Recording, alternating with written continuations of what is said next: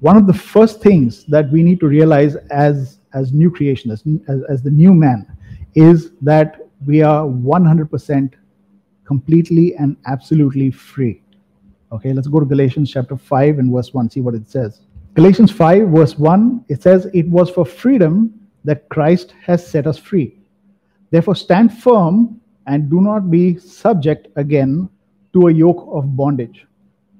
Jesus' work on the cross was about setting us free completely, 100% from the yoke of this world. The yoke of this world is bondage. From the moment we wake up, from the get go, we are always thinking about stuff we need to do, stuff we have to get done, stuff that needs to be uh, done or else. You know, it's like we are bound by these kind of things that are happening in the world or in our life or what our life is conformed to that kind of make us react or make us do things in life that subject us to a life where we have to do things.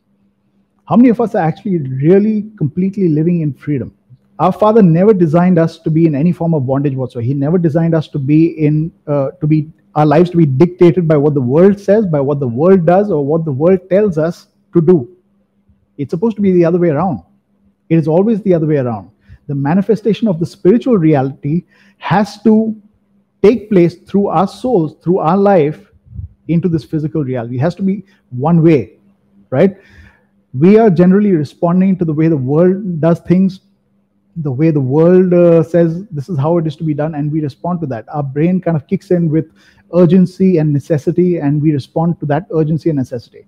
What we need to be doing is actually seeing what heaven already has done for us and live in that freedom so that whatever manifests from us is out of that freedom.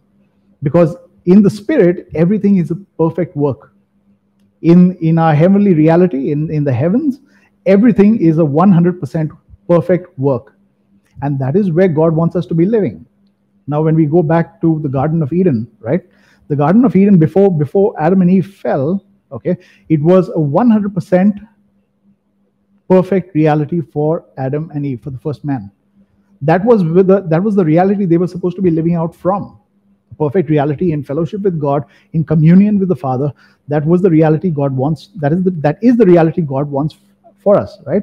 He does not want us to be reacting in fear and doubt. Like if we do something, what, what's going to take place as a reaction? If I don't do it or if I do it, it should not be that way. Our mind should never come under that bondage of if I do something, if it, if I don't go to school, what's going to happen? If I, if I don't go to work, how's the money going to come in? If I don't uh, run my business how am i going to earn a living? If i don't uh, prepare for my future how uh, what's going to happen on a, on a rainy day right? All these kind of things kind of dictate how we live in the present. Why? Our future is basically set by the world around us. It, the world is always telling us how to think. It should never be that way